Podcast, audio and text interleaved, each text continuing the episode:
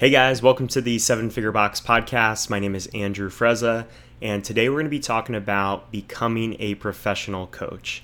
And this idea of turning pro is something that I talked a little bit about in episode 19, but I talked about it more from the business owner's perspective and not so much from the coach's perspective. So today's episode, we're really going to focus on how to turn pro as a coach and create a career in this industry. And creating professional coaches is something that we've talked about for a while at CrossFit Palm Beach, but we're really starting to focus on, especially over the last 12 to 18 months, as, as one of our primary focuses here. And it's something that we feel like we're fighting for each and every day at CrossFit Palm Beach. It's something that really isn't very uh, common in our industry, especially in CrossFit. It's a little bit more common in the fitness industry in general, but in CrossFit, it's really pretty rare.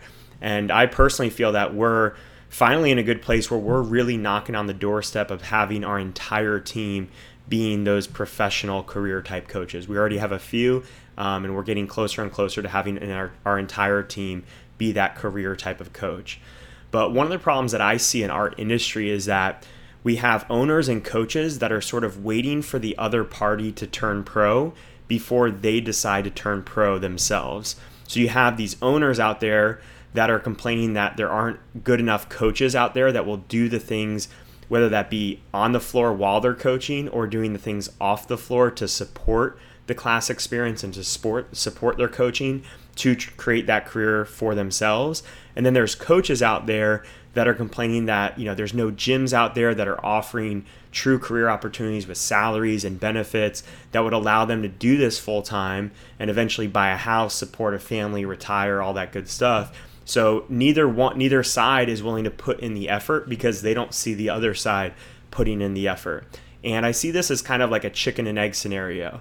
And I think we can debate all day long about like who needs to step up first.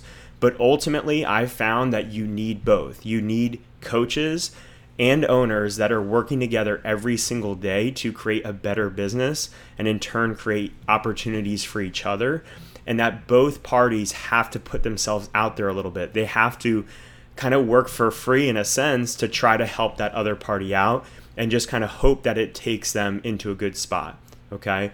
So, one of the ways that we've tried to move ourselves closer to this recently at CrossFit Palm Beach is we did a little ex- exercise with our team the other day where um, in one of our team meetings, we brainstormed what does it mean to turn pro as a coach? What are all the things that we can develop as habits and skills as coaches to turn pro as as a coach and move ourselves closer to this career opportunity. And actually after doing that exercise, my brother and I reflected kind of back towards ourselves and we we came up with a pay increase for our coaches that will help move them closer to making this a career. So the way that I introduce this brainstorming session to our coaches that I want to talk about with you guys is I see a lot of parallels between the gym industry and the restaurant industry.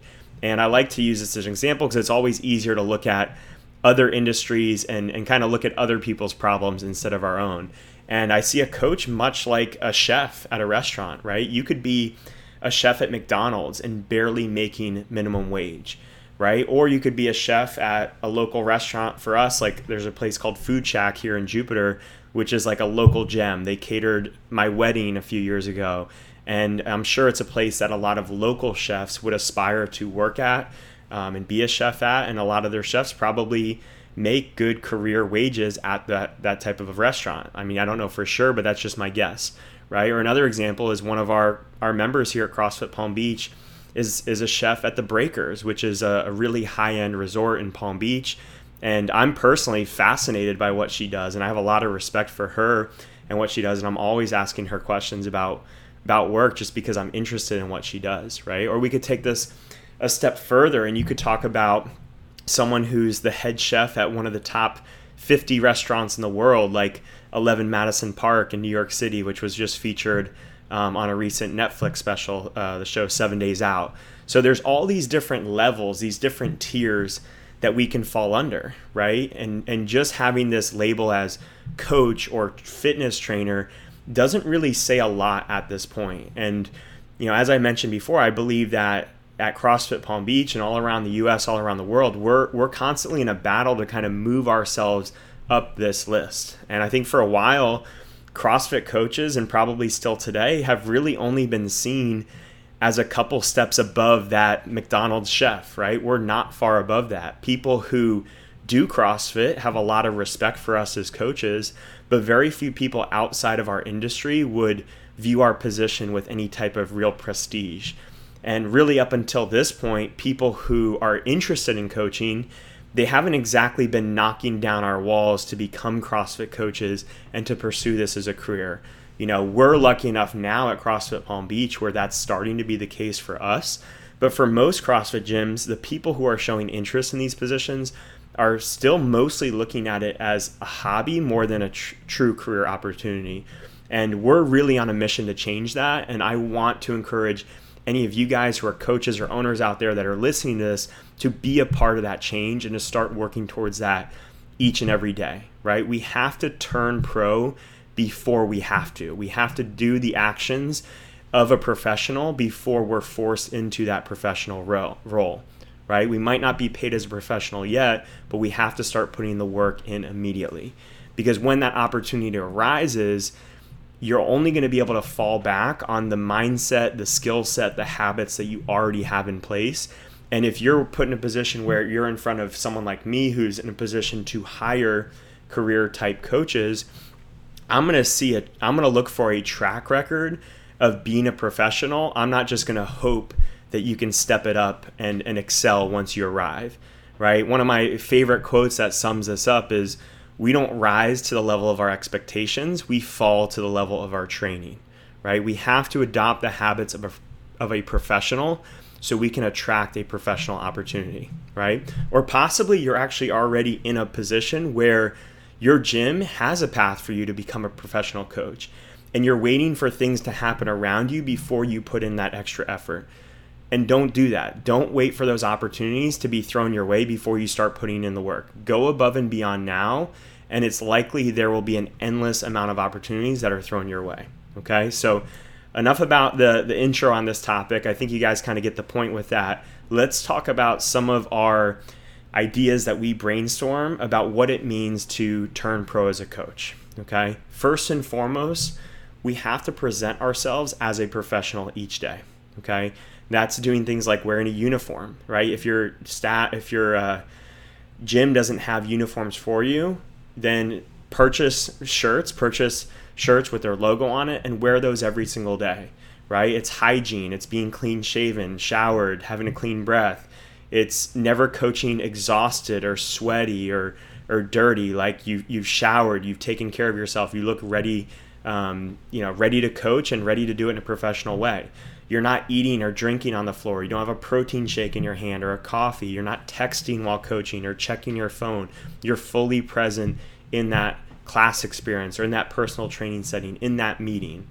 Okay. It means being early and prepared for everything that you do. Okay. When it comes to classes, we're ready to coach class 15 minutes prior to class. Then the 10 minutes prior to that class, we're building relationships. We're on the floor.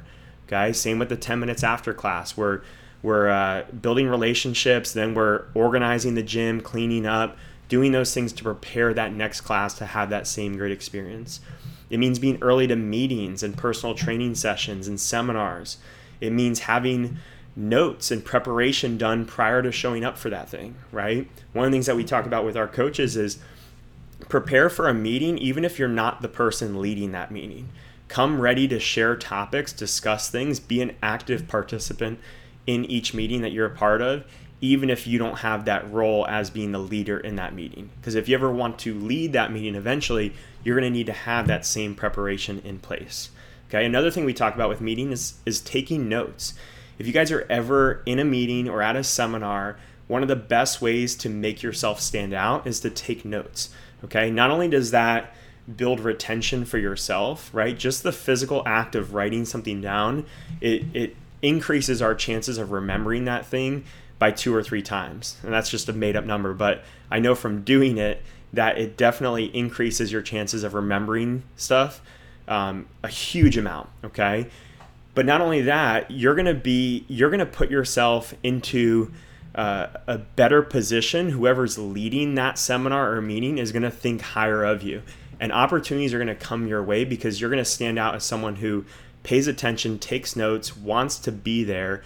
And if you're at a seminar with, you know, Chris Hinshaw and, and he sees you scribbling notes, he sees you following up with ask, asking questions, that's something that you could maybe develop a relationship with him that might lead who knows where but it might lead to a coaching opportunity in the future that you have no idea about and it's all about doing the little things like taking notes in a meeting okay next thing is utilizing tools to stay organized and improve your efficiency so the number one tool that every coach every owner should be listening uh, that's listening to this should be using is a digital calendar you should have a calendar that's on your computer, it's on your phone, that you know exactly what's going to be happening each day and each week. And you can plan your day, plan your, your uh, attack on a day or a week in advance. You're not just at the mercy of what be, is being thrown your way. Okay. Another big one is True Coach. If you're going to be doing any type of programming for individuals, you need to start using that right away don't wait until you have a full book of business before you start using a tool like True Coach, which is going to maximize your efficiency and it's it's a skill set, right? It takes a while to learn something like TrueCoach.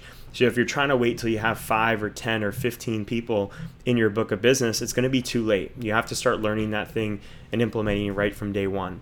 Um, another one that I see a lot is working on a computer or a laptop instead of your phone, right? We have a lot of of people that try to do their work on a, on a phone and it just leads to distraction right you get caught up in social media you get caught up in email and you're just not as effective as you could be so if you're getting work done get it done on a computer get it done on a laptop turn off notifications and put some deep work in put in some actual focus work on that thing okay? It's it's things like hooking up your phone or bluetooth in your car so every time you drive you're listening to an educational podcast or an audiobook that can make you better instead of just listening to you know the same old radio or talk radio that's not going to move you forward in that position um, another big tool that we talked about in a recent episode is the power list right doing something like a power list for daily productivity where you're figuring out what are some of the key opportunities and tasks that I can take on that are actually going to drive me forward. Not just the things the things that are going to get me through this week,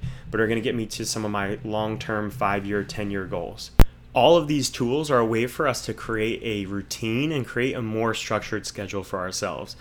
We want to use deadlines. Professionals have deadlines. Professionals have set hours that they're working and they're not working. Professionals are willing to work for free knowing that it can lead to bigger and better opportunities in the future, right? And it's all about how we show up each and every day.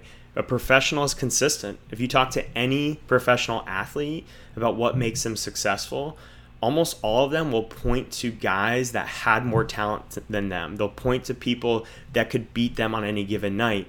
But the difference between someone who's able to do it for a day versus an entire career is how they show up each and every day. It's their consistency from day to day. So, as a coach, it's that attitude and energy that we show up with.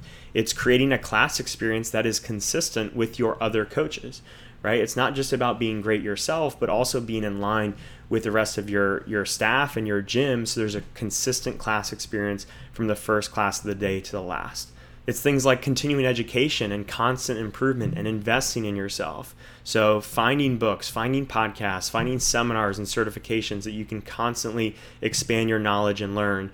Um, but I think the biggest one is investing yourself on, on a deeper level in the same way you ask your clients to, right? If you've never paid for personal training, if you don't have a coach yourself and you're asking a lot of your clients to pay for these things, it's going to be hard to sell those to the degree that you could if you knew the value of them and you really, uh, deep down in your heart, felt like those things were worthwhile because you were paying for those things yourself. Okay, so investing in yourself by having a coach, paying for skill sessions, you know you don't have to do those things indefinitely but if you've never seen the value yourself how are you going to get that your clients to see the value in those things? Another big one is practicing what you preach and leading by example right? We don't want to be the out of shape stress trainer. We want to take care of our fitness our nutrition our mindset our habits our sleep. We want to create balance in our life. When we're in classes we want to be the athlete in classes that we want our athletes to aspire to be. We want to take the class from start to finish. We want to pay attention. We want to be that ideal client in those classes, right? We don't gossip about our other athletes, right? We don't we don't have doctors and lawyers talking about other clients behind their back. If a problem comes up, we're working towards solutions about those clients instead of dwelling on people or issues, right? And that extends to social media. We're leading by example on social media, both from a public level and a private level. Next part about being a professional coach is putting the team first and then putting the client experience first. We need to first and foremost see ourselves as part of a team and not just be in, in it for our own individual needs. We need to be excited to make sacrifices for the betterment of the team, even if we don't believe that thing's going to help us out individually. And then we need to be able to communicate. We need to be able to communicate when things are working, when they aren't working, when a relationship with a coworker or boss could be better. All of that stuff is on us as the coach to take care of and take ownership of. And then when it comes to the client experience, it's little things. It's little things that a lot of us don't think about, but we need to be willing to do if we want to be treated as a professional. It's things like parking your car in the furthest spot away from the gym so that way you can keep the prime spots available for members. So that way if a member's running late or it's a busy class time and you're running out of spots, there's always a nearby spot for that that member to be able to step into. Right? It means when you're in the middle of a workout or uh, a, a, training session or recording a podcast like this, you're willing to step away from that thing to help out a client because that person comes first. It means not leaving your food or your gear, your bag out where members can see them. You're always mindful of not just the class experience, but the entire experience from the time they park through the walk through walking in the doors and how can you maximize that experience for them. It means staying true to your word. So when you or the business promises something, you uphold that. You follow through with it. You know, if you say, "Hey, I'm going to follow up with you within 24 hours," you got to do that. You got to stay true to your word. It means taking on jobs and tasks that will support the team and support the gym that may not be yours, right? It might mean cleaning, it might mean answering the work phone, it might mean refilling toilet paper. Some of these things might be duties of yours that that are expectations, but some of these things might be other people's expectations that you have to take care of if it's affecting the client experience and you have the ability to improve it, right? And it comes down to creating results for your clients. That's the final piece of it is if we want to be treated as a professional, we need to be able to not only do these little things to make the client experience great, but we need to ultimately be able to create results for our clients because that's why they're coming to us. Okay. And all of this leads to the final point, which is to get compensated like a professional. And compensating like a professional is on you as a coach, it's on your business as well, right? It means charging what you're worth and what you need to make or want to make, not what others can afford to pay, right? We have to take into consideration what is the value that we can offer, but most coaches undercharge because they're trying to guess what others can afford to pay instead of understanding the value they provide and charging what they're worth. And when it comes to valuing your time, you need to know when to stop working for free and actually ask for a sale. You know, you need to be willing to work for free in the first place and offer help, but you need to know where to draw that line, right? You're not, you might spend three minutes after class helping someone with their muscle ups or their pull ups, but you're not going to spend more than that. You're not going to spend 10 or 30 minutes doing that. And once it goes beyond a few minutes, that's where you have to say, hey, let's, I think we should dive deeper into this into a skill session. You know, from the owner side of things, it means providing things like paid time off and continuing education and health insurance and retirement opportunities. Those are things that owners should be working towards. And then the magic number that that we all kind of decided on was if we can get our coaches to $70,000 annually, that really is a number that most of our coaches would be super happy with. And there's uh, some data behind that number as well. It's I think it's somewhere between 70 80,000, which is if you can make in that range, that that is actually where happiness and fulfillment kind of peaks. And really up until 70,000 the strain of not having enough money and having that not having that financial freedom to pay all your bills and and you know go on vacation here and there and to buy you know gifts every once in a while that stress leads to less happiness. But anything over 80,000 doesn't actually lead to any more happiness and sometimes leads to in most cases less happiness because people begin chasing money at the expense of those happiness um, metrics, right? So we're trying to get all of our coaches to at least 70K because that's what we believe is a good number that maximizes that happiness and fulfillment.